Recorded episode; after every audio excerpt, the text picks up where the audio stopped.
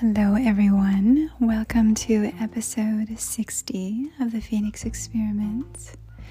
So, this is the second time I have done episode 60 tonight. The first time I did it, it lasted 20 minutes, and I tried to upload it and it didn't work. So, uh, uh, the I, I think I didn't have an internet connection during the time, so it just was totally messed up.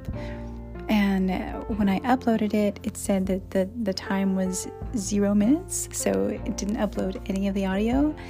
And I didn't know how to fix it, or even if I could fix it, if maybe it just was was trapped. So I ended up deleting the episode that said, you know, zero minutes. And we're here we are again, round two. So, this one is going to be a little bit uh, different. I'm going to talk about basically the same things, but naturally, when I'm they're going to come out differently than they did the first time. A little seemingly rehearsed, if you will, because I already know what I'm talking about. Um, so, the first thing today was uh, not very productive, uh, and that was not very surprising. It is uh, Saturday, which is generally family day, so I don't anticipate generally getting any work done on Saturdays, and I'm totally okay with that. I was able to clean up my whiteboard, however, and transfer everything to Trello, which, by the way, I love Trello. Trello is, it's been such a blessing. I don't know why I was never using it before. It's so organized and I just love it. And it, it helps me to stay organized. So I'm able to take my whiteboard note, everything off my whiteboard like every day and put them into a Trello note into something that's very organized. And uh, it also allows me to use the notes that I write in my notebooks because I have many notebooks full of notes taken from events, taken from books, uh, taken from videos that I've watched, courses I've taken. And I take all these notes and I often never read them. I never go back over the notes. Now, I know that there have been studies done that talk about you're more likely to remember something, to retain it if you write it down. You know, particularly if the speaker is speaking and you're writing down what you're hearing, you will retain more of it. But naturally, I would probably retain even more of that if I were to go back over those notes and revisit the thoughts and the feelings that I had at the time of the writing. But I never do that. Now, however, with Trello, because I'm able to keep it all so beautifully organized, I am going back through my notebooks and I am transferring the notes that I took onto different Trello boards where it makes sense. So in a notebook, it's everything looks the same. It's just like one giant mess of writing with uh, like you have to look through every single page to find out where the information is that I want. On a Trello board, oh, it's so simple. I don't have to do that. I love it. So I'm I've been using it a lot lately and I'm going through my notebooks, which is great because now I'm revisiting these notes and I'm also extracting the information in a way that I can even more easily revisit in the future. So it's been fantastic. Love Trello. Highly recommend it if you're not using it already. Oh, goodness. So, secondly, I today was a bit of a down day for me. I just felt kind of like I don't know, heavy and and like not quite lethargic, maybe a little lethargic, uh, which was compounded by my bad eating habits today. I am not proud, but here it is. I had three cupcakes today, okay? I don't normally eat cupcakes. I mean, I love cupcakes, don't get me wrong. I just I don't make them and we, you know, don't f- frequently go to cupcake places. But there is a cupcake place and we did go and I ate 3 of them today. And the reason that I ate 3 was because I had 3, but also because I knew if I didn't eat them all today, I would just eat them tomorrow and the next day and rather than than you know, having a cupcake to look forward to the next day. I was just I just want to get it all out of the way. Get all the sugar out of the way now. Just crush it now and then I can eat healthy tomorrow. And I won't have a choice because I won't have any cupcakes nearby.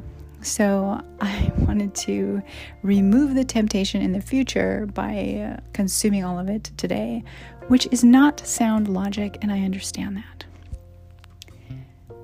But there it is that's what I did. I also did not take a walk today. So here I am, chowing down on cupcakes, and I'm not even moving. So that did not help my case at all. And additionally, I was feeling tired.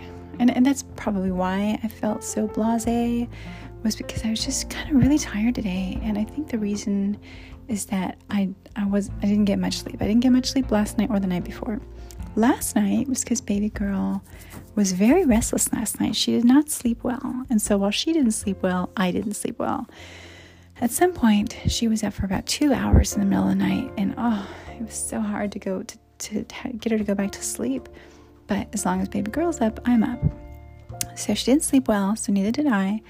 But the night before that, she slept like a champion. She was out for like 11 or 12 hours. Like I had to go wake her up eventually because I was worried about her. I'm like, why is she sleeping? Is she okay? Actually, when I walked in to wake her up, she was already awake. She was just laying there chilling.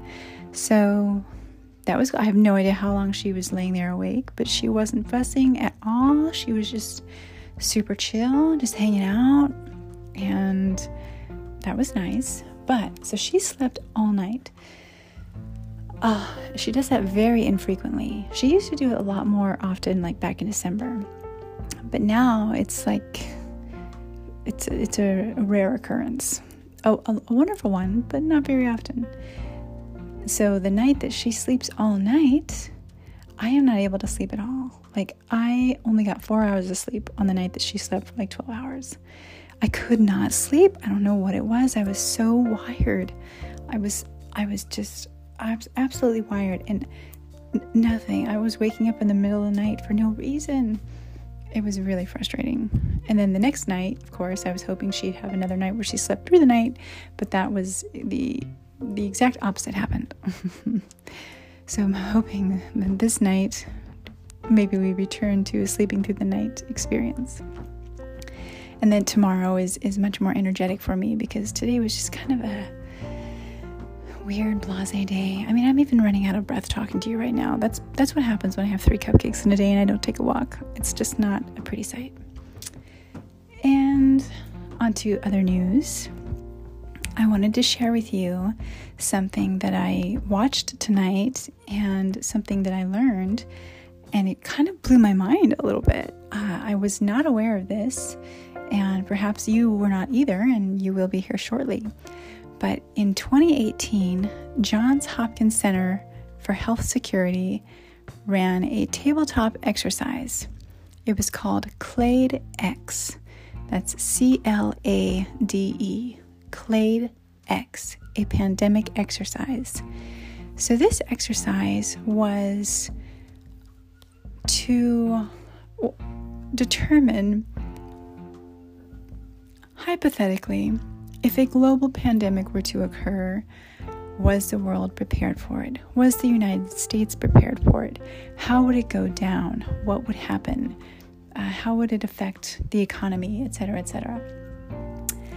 And wow, the the results of that exercise were eerily close to what is actually happening right now. Like, who knew that just one year later, you know, after this exercise, it actually happens? Well, I guess that's why they run these exercises because they know that eventually it will happen. And I think that the what what spurred on the exercise in the first place was just harking back to the Spanish flu of I think 1918 and and how that happened and how it affected the world so they did an exercise to see well what if the spanish flu happened again? Or what if something like the spanish flu happened again? Are we better equipped now to handle it than we were back then? And the answer is ultimately no not really. Um, it, it was just it blew my mind. I just everything was so reminiscent of, of what's really happening right now that it makes me wonder about the people that are at the Johns Hopkins Center for Health Security.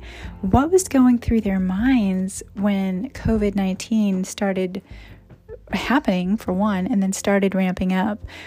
Like, were they like, oh my gosh, like this is like, I can just imagine being in their shoes and, and, and seeing all this happen and be like, you know, we literally just talked about this, you know, last year and we prepared for this. We thought about this. It's really an eye-opening video. I mean, it's it's fantastic video. And it's kind of like an in- infographic video, so it's like animated and the narration is really good. It's a, it's a great, it's a very engaging video and I highly recommend that you watch it.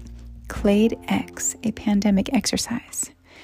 Now, after watching it, uh, we sat down and we talked about the reality because one of the takeaways from the video was that a global pandemic at this point in our world could very likely and possibly would very likely cause a depression to rival the Great Depression. And we're already seeing, of course, this hit the economy really badly. You know, we're seeing that right now. So I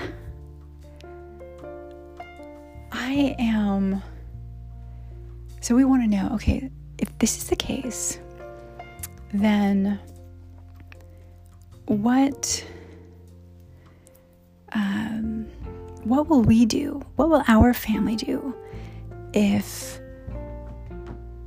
we do go into a depression that rivals the Great Depression? What will, will my family do? Not even what will the world do, what will the US do, what will the country do? What will my family do? Are we prepared for something like this?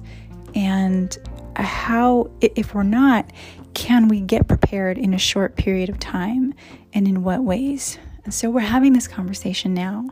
And what we are thinking at this point is that we're going to make it you know no matter no matter what uh, we will make it obviously we're going to be affected just like everybody else but this isn't going to destroy us and it's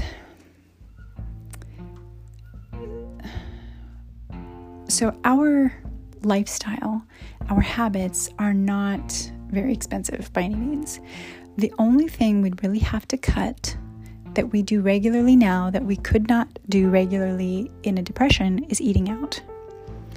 Uh, we, we go to a lot of restaurants and we would not be able to do that for two reasons. One, because we'd need to be saving money. We couldn't be spending it frivol- frivolously on just fun stuff like eating out. Um, but two, because there may not be many restaurants to go to in the first place. Uh, but obviously we we need to eat out to some degree because we have to try to help the economy, you know, and and the only way to do that is for money to flow. So if we hoard all the money, then there's no way for it to flow. So there has to be some sort of um, some sort of balance in that. So maybe we wouldn't cut it out completely, but we would definitely have to tone it down. Um, my hobby is reading like reading and walking. Like they're my two favorite things in the world to do reading and walking, neither of which cost any money at all, really, or they can cost very little. Um, I have so many books at home that I could easily read for the next few years without having to spend a dime on another book. Uh, and there's also the library. So, uh, and walking, I can walk anywhere. So, reading and walking don't cost any money. His hobby is music he's already got all his musical instruments, so that doesn't cost any money. He can jam out, he can do whatever he wants now. Also, so it doesn't cost any money. So our hobbies are not expensive. And uh, the other piece, so we cut out eating out and we'd be okay. Like our lifestyle, thank goodness, we're not spenders. Like we don't, I don't even think we have credit cards. Like we, I mean, I mean there's more to it than that, but we we're fine. Um, it would not our lifestyle would not really take a big hit in a depression, honestly, because we just don't do that much um, that costs money. But the other thing that we'd have to think about is where would we live? So, in a global depression, does it really matter where you live? And I don't know. We'd want to go somewhere where the cost of living was obviously as low as it could be. So, the United States at this point is definitely not the place where we would want to be. We would want to be in a different country where the cost of living is a lot lower than the United States so that we could more easily afford to ride it out, if you will. Uh, and so that's probably what we would do. Now, we already want to live in a foreign country. Like, that is not even, that's something we've already discussed multiple times over years. Like, this is definitely just our style.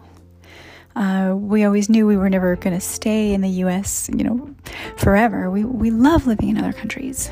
So, you know, even like country hopping we love doing it. So uh, we, we don't want to stay in any one place for, for long, even in one state. So even if we stayed in the US, we probably wouldn't stay in Florida where we are now. We'd go somewhere else because we just like to move. So we're thinking in a depression, we would need to move to another country. Now, which country? We have some ideas of where we would go.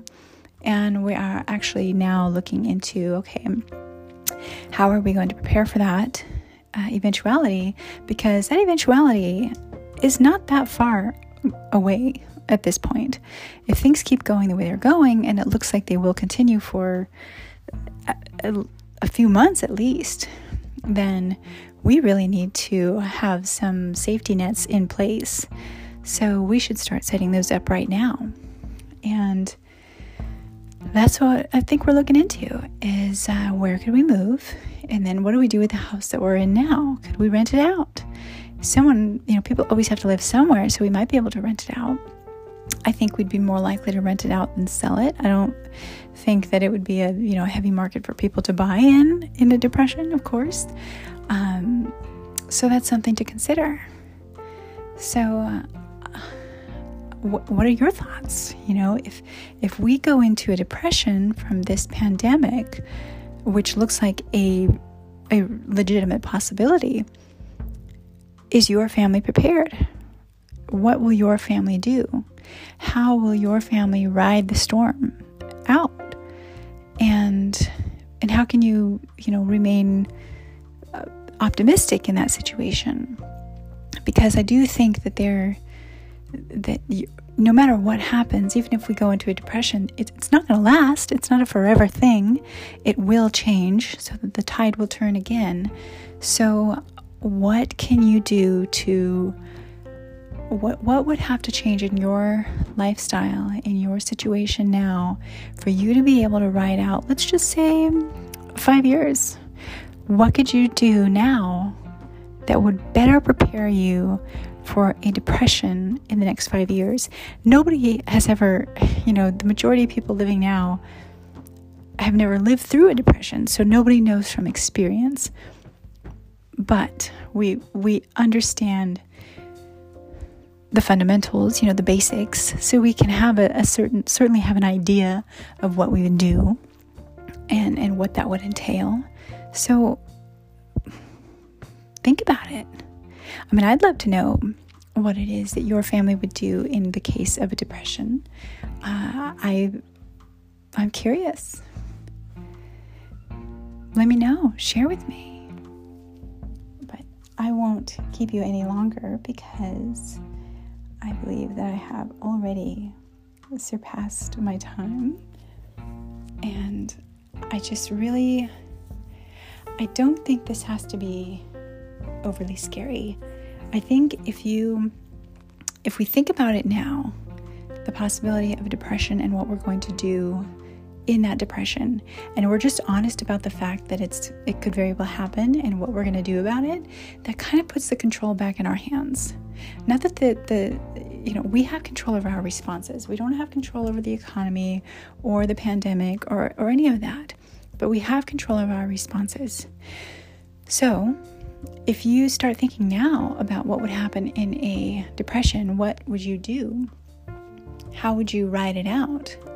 Then you are t- being proactive. You're taking proactive steps to ensure your your health remains and you know to ensure that your financial security remains or you know you have some means forward and if you just think about it you're being proactive about it then you have a much much higher chance of making it through intact.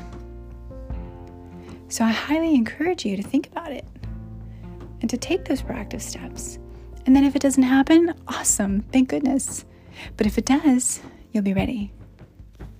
Well, i hope you have a great night and I hope you'll think about this. And I really definitely look forward to hearing about what you come up with for your family. Have a great night.